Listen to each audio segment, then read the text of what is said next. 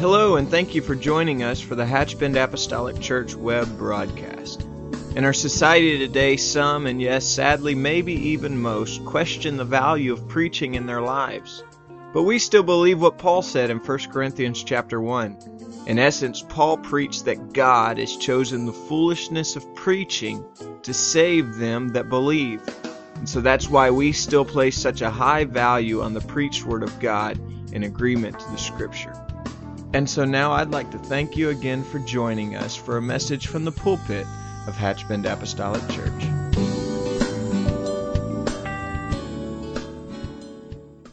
Uh, I'm going to do my best to be brief this evening, but I want to talk to us from the subject of reacting the right way. Reacting the right way. That'll be, we're going to read this evening from the book of Philippians chapter 4, and I'm going to be reading from verse 4 as you find that. Life has been said that it's about 10% action and it's about 90% reaction. In other words, uh, there's 10% of life that really takes place, and the, the other 90% of this life we spend reacting to what happened in that 10%. And so I think it is very important for us, especially as children of God, to be very conscious and to be very aware of how we respond to situations, whether they be good, bad, or indifferent, that arise in our life. And I just want to take a look at Paul's formula and keep in mind while we read this this evening that uh, as many of his writings, Paul speaks to us uh, from behind bars. So it's a little bit difficult to understand what he is saying when he says rejoice. And again, I say rejoice because we all know very well that sometimes it is a difficult task to rejoice when everything around us seems to be falling apart. Book of Philippians chapter 4, verse 4. If you have that, say amen. Rejoice in the Lord always. And again, I say rejoice. Let your moderation be known unto all men. The Lord is at hand. Be careful for nothing, but in everything by prayer and supplication with thanksgiving, let your requests be made known unto God. In the peace of God, which passeth all understanding, shall keep your hearts and minds through Jesus Christ. Finally, brethren, whatsoever things are true, whatsoever things are honest, whatsoever things are pure, whatsoever things are lovely, whatsoever things are of good report, if there be any virtue, and if there be any praise, think on these things. So Paul gives us this list of things that we can stack up, and if any of them's good, Paul says think on them. Those things which ye have both learned and received and heard and seen in me, do, and the God of peace shall be with you. Father, I love you. I'm so thankful for the privilege to be in this place tonight. I'm so thankful that you allow us to come before you, that we can offer up praise and adoration and then break open this bread of life. And I ask that you anoint us as a congregation tonight, that you open our hearts and our minds to receive what you would have for us to hear. Speak into our life tonight, Father. In the name of Jesus Christ, amen. Before you're seated, turn to your neighbor and say, How did you react today?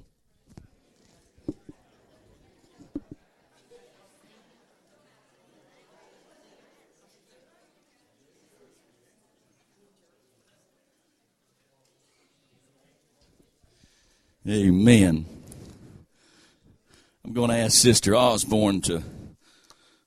I, I don't post these on the multimedia very much. I just study this in my private, but I wanted you to read this with me. This is from the Message Bible, uh, the same passage of Scripture that we just read. And last night I just found this intriguing.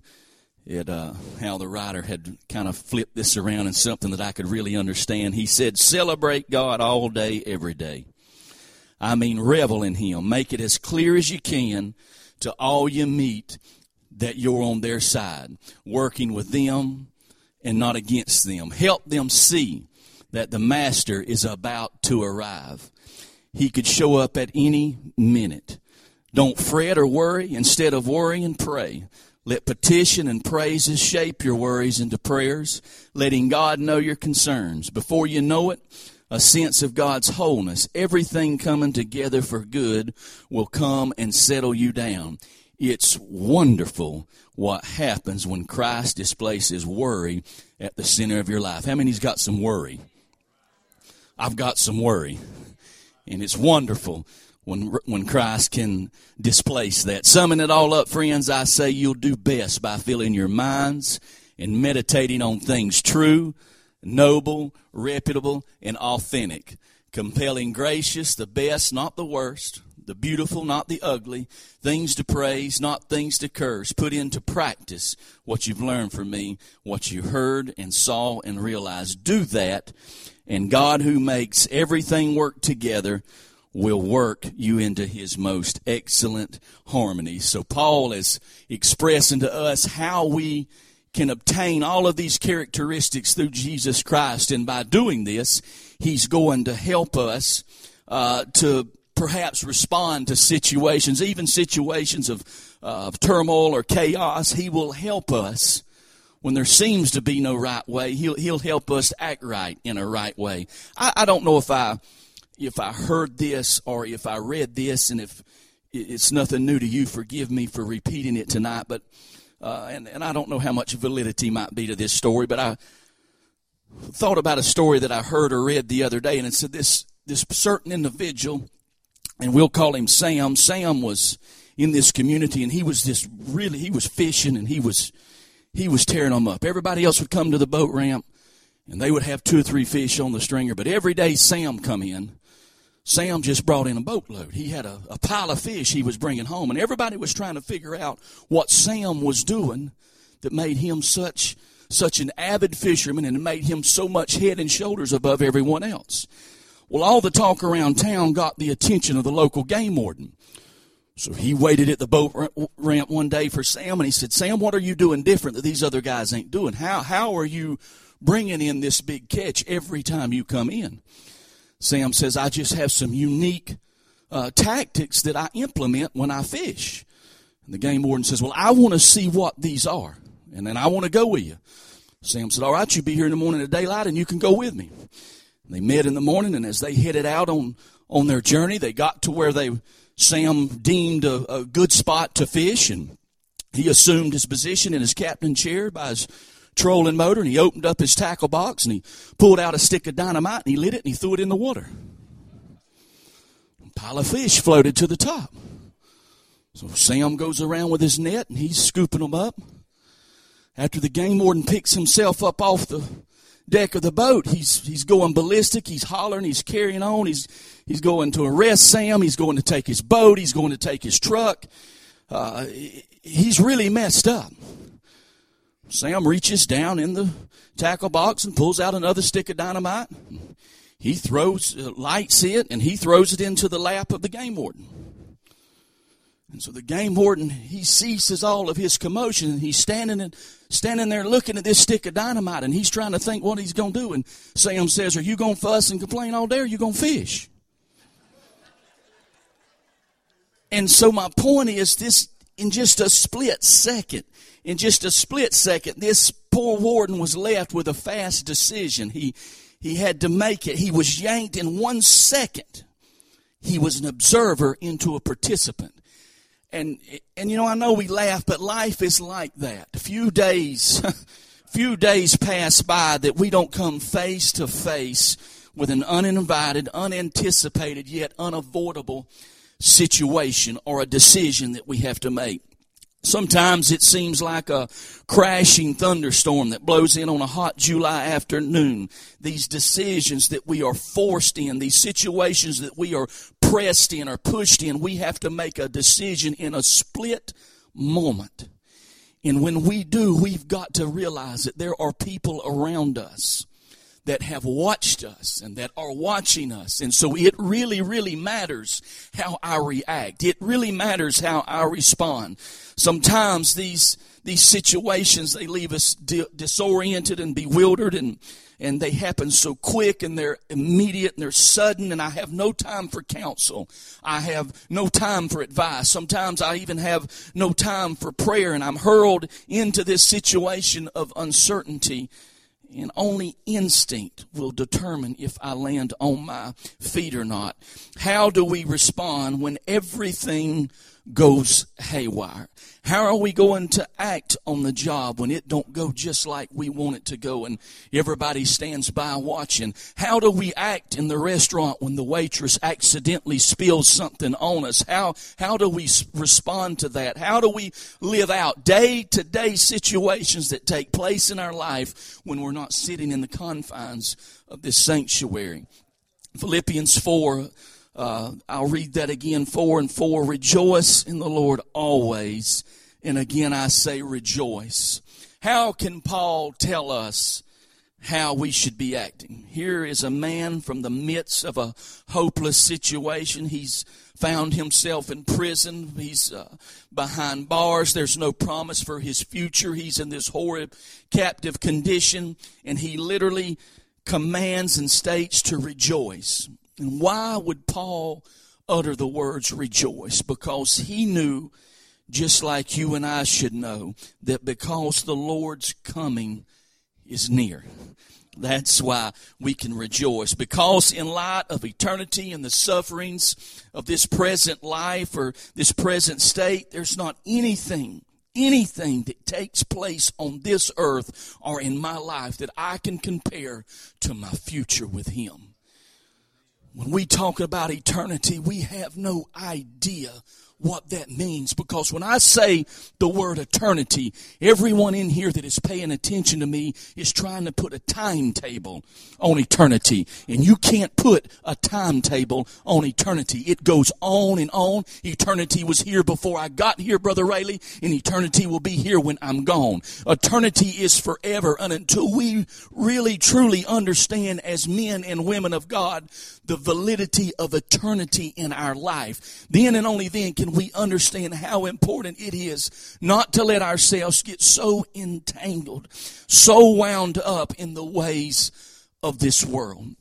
We have an obligation. For some, when we speak of eternity, it makes them a little bit more nervous. And for some, it makes them where perhaps they, they cannot sleep and they get worried and they get caught up in the pressures of this life when we talk about eternity. But the Word of God has an answer for you and I, and if we're going to be successful at reacting the right way in this life, there are three things that we must practice. Number one is right praying, right thinking, and right living.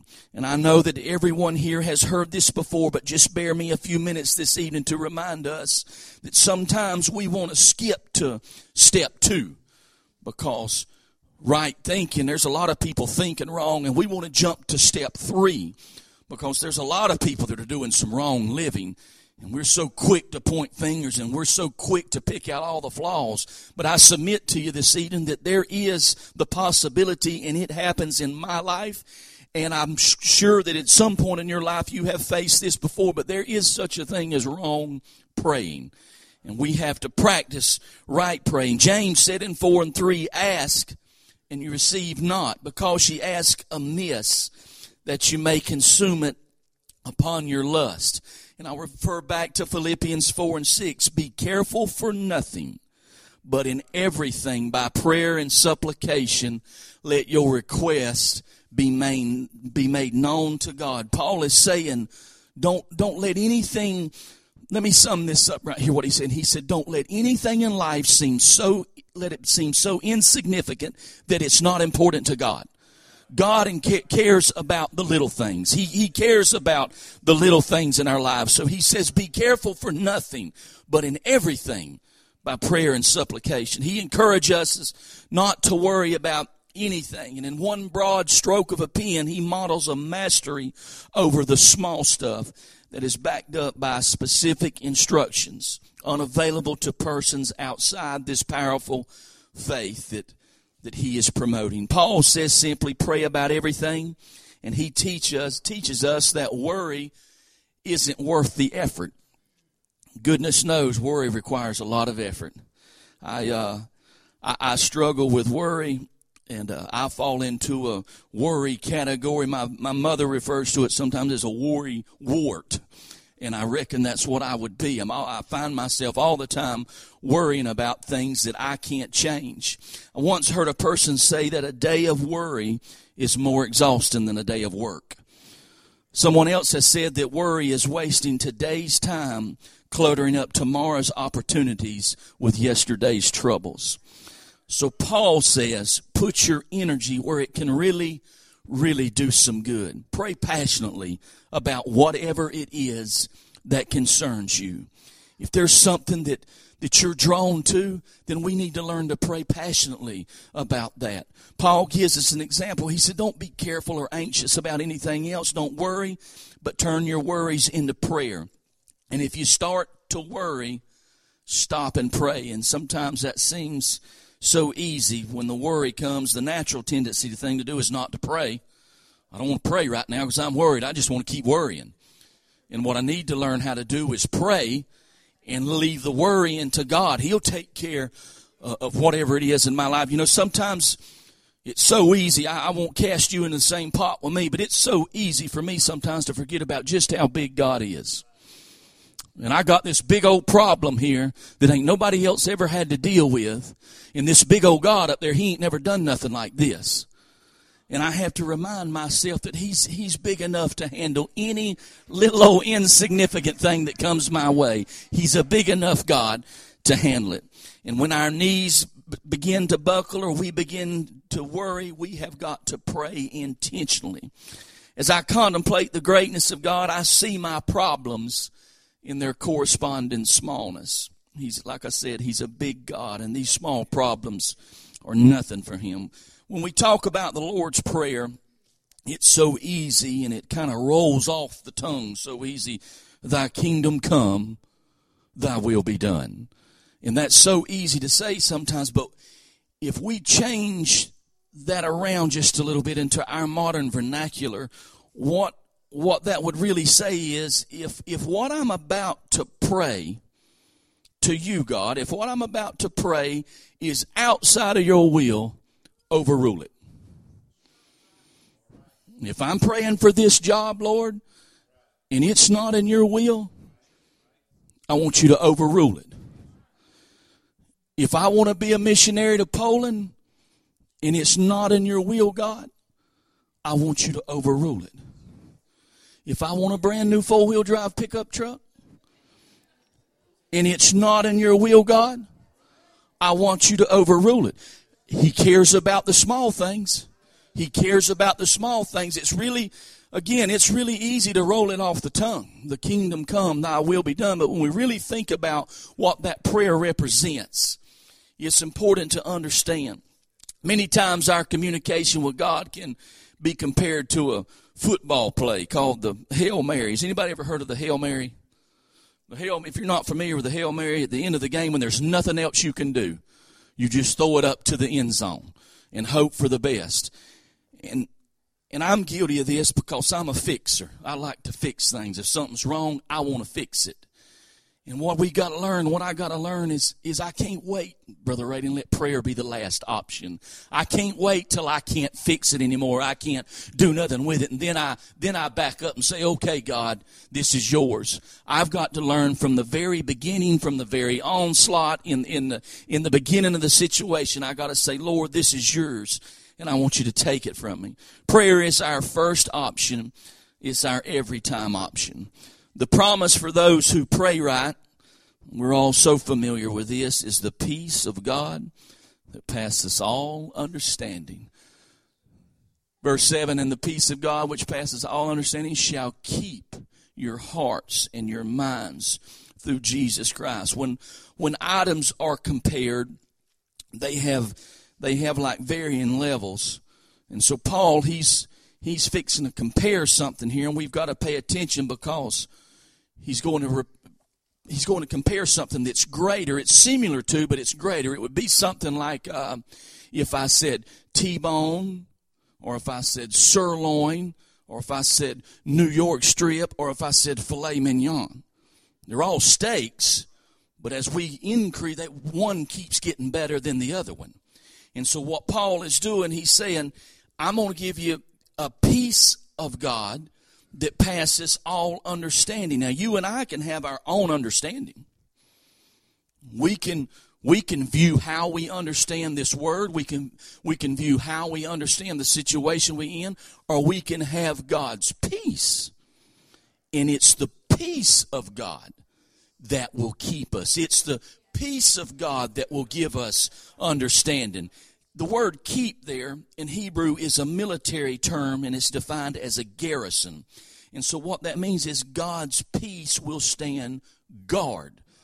It's going to stand guard over your heart and your mind. Very similar to Daniel. See, he wasn't um, embarrassed about praying, and the opinions of, of actions and others didn't affect him. Uh, he was not one least bit ashamed because someone might make fun of his praying. Matter of fact, he would pray more. And so, when this particular situation come up against Daniel, when he was about to be faced with the lions, and he just prayed more. And who was it that worried and stayed up all night with no sleep? The king. Daniel slept guarded by lines. So when when when we have the peace of God that's with us, um, it creates something in us that allows the worry to fade away. Not that the problems are gone, not that the struggles of life are not real and we don't have to deal with them, but when we have the peace of God in our life, He gives us the ability to deal with things and react to them the right way. He said, Thou will keep him in perfect peace whose mind is stayed on thee because he trusteth in thee. That's found in Isaiah chapter 26 in verse 3. Isaiah said, If you'll keep your mind on God, and if you'll trust in him, he's going to give you some perfect peace. And sometimes we, let me say, sometimes I have to quit playing the what if game and, and, and cast down some things. Well, you know, well, what if this or what if that? I can't worry about the what ifs, and I can, all I can deal with is the present, what I'm dealing with today, and what God can help me with today. Paul also told the Corinthians church in 2 Corinthians 10 and 3, he says, For though we walk in the flesh, we do not war after the flesh. For the weapons of our warfare are not carnal, but mighty through God to the pulling down of strongholds casting down imaginations and every high thing that exalted itself against the knowledge of God, and bring into the captivity of every thought to the obedience of Christ. Now, this may be a little transparent, and if I offend someone, forgive me, but sometimes I have to talk to myself. You know, something, you know, something pops in my head. I ain't got no clue where that come from. And I'm not necessarily talking about something evil, but I, I have to get my mind right, Brother Junior. And I have to say, now, Jerry, where, where's your head at? You, you need to get off of that and get back over here and, and find yourself back on top dead center. David, I know that David talked to himself because they was about ready to stone him at Ziklag. And the Word of God said that he encouraged. I believe he just talked himself back up and everybody thought he was no good at count nothing, but David said different. God can give us that ability even when when everything around is failing and falling, we can still keep ourselves built up if we refuse to think about the future in negative terms. I seen this chart here a while back. It was called a worry meter. A worry meter. It said, and it was made up of a hundred percentile, and it says we worry about things that never happen. Forty percent. So forty percent of the things that we worry about never happen. Things that can't be changed by worry. So there's things that we worry about that can't be changed by worry, but we still worry. And that equaled up to 35%. So now we're at 75%. It says things that turn out better than expected. Things that we was worrying about that really come out okay is about 15%. So now we're at 90%. It says the petty, insignificant fretting, the little things that we worried and fretted about, about 8%. And the legitimate cause and concerns that make up our life are about 2% that we really worry about. 98% of what we worry about, ladies and gentlemen, at the end of the day doesn't even really matter. It doesn't even really matter. Philippians 4 and 8 said, Finally, brethren, whatsoever things are true, whatsoever things are honest, whatsoever things are just, whatsoever things are pure, whatsoever things are lovely, whatsoever things are of good report, if there be any virtue, and if there be any praise, think on these things. I like to sum that up like this if there's anything good, think on it. If there's anything good in your life, think on it. When ain't nothing else going right and everything else is falling around me, I can think of that lovely lady right there and it makes everything a-okay. Even on the worst day, even on the worst day, everything is better. The enemy will make sure, I promise you, uh, seasoned saints of God know this for sure. The enemy will make sure that there are plenty of thoughts out there that will get your attention. And I'm not just talking about sinful and evil, but the, the world has a has a unique way of, of clouding our view and, and distracting and disorienting us. Philippians 4 and 9 says, Those things which ye have both learned and received, and heard and seen in me, do, and the God of peace shall be with you. You can't separate outward action and inward thinking. In other words, what's on the inside will eventually make its way to the surface. I can fool anybody in this house for a long time, but eventually I can't even fool you because what continues to grow and fester and eat at me in here will be how I respond and how I react. Uh, the ugly can't help but coming out. And if it's not right thinking, if it's not biblical thinking, then more often than not, there's going to be some sin that results. Isaiah said this in 57 and 20. He said, he gave a description of people who don't believe in the Lord. He, he says, there's no peace. And I'll think about that for a minute. No peace for the wicked. Even in the midst of turmoil, even when things aren't right, you and I, as children of God, can have a peace that passes all understanding. In closing this evening, I pose this question, and musicians, you can you can just stay where you are if you will. I pose this question to you and I this evening. Do we have that peace or is our life in constant turmoil? I'm not talking about the Holy Ghost because you can be filled with the Holy Ghost and have no peace. I'm talking about the peace of God that overwhelms us, that secures us in the midnight hour when the storm is raging. Do we have that peace that we've talked about this evening that is only set aside for the children of God. The scriptures that we dealt with is concerning with those who are already born again and have a relationship with Jesus Christ. And before you can apply these principles, a relationship must first be developed with the Lord. There are many promises that are only activated when we have a relationship with the Lord. This Bible is full of promises, but they don't apply if you're not a child of God. They do not apply. Before we can have the peace of God, before I can have the peace of God, I've got to have peace with God. A boat can be floating on billions of gallons of water, or it can even be floating on all the water in the world and it will never sink unless it lets the water inside. And you and I can be facing all of the hardships of this world.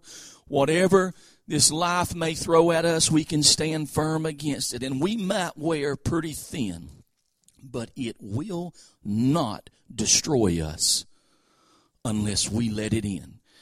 If we don't let it in and we keep that guard with that peace of God, we have to guard ourselves and we've got to take caution and we've got to take action because how we react to situations in this life, there, there are those that we're trying to be an example for. I told our young people, I told our young people Sunday, and I don't know if my mother uh, coined this phrase, but she's the one I first heard it from, and she still reminds me of it from time to time. But uh, how many's got friends that may never come to church?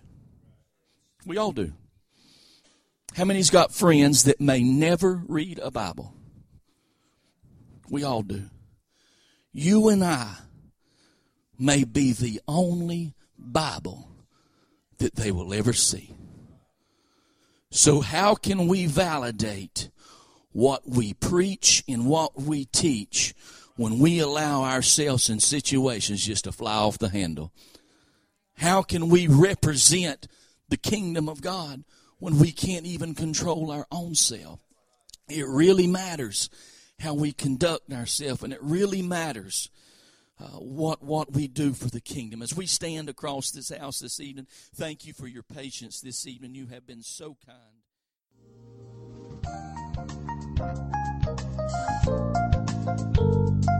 This message has been brought to you today by the media ministry of Hatchbend Apostolic Church. We pray that it's ministered to you in some way, and we'd like to take this opportunity to invite you to join us in service here at Hatchbend Apostolic. Our Sunday services begin at 10 a.m. and our Wednesday night service at 7:30 p.m. For any more information or to speak with our ministry staff, please feel free to call our church office at 386 935 2806, or you can visit the contact link here on our website. Again, thank you for listening, and we pray God's richest blessings on you and your family.